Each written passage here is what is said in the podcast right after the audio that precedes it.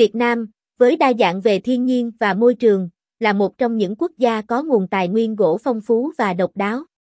Trải dài từ vùng núi cao đến các vùng đồng bằng và rừng ngập mặn, đất nước này tự hào sở hữu những loại gỗ quý hiếm và có giá trị cao đáng kinh ngạc.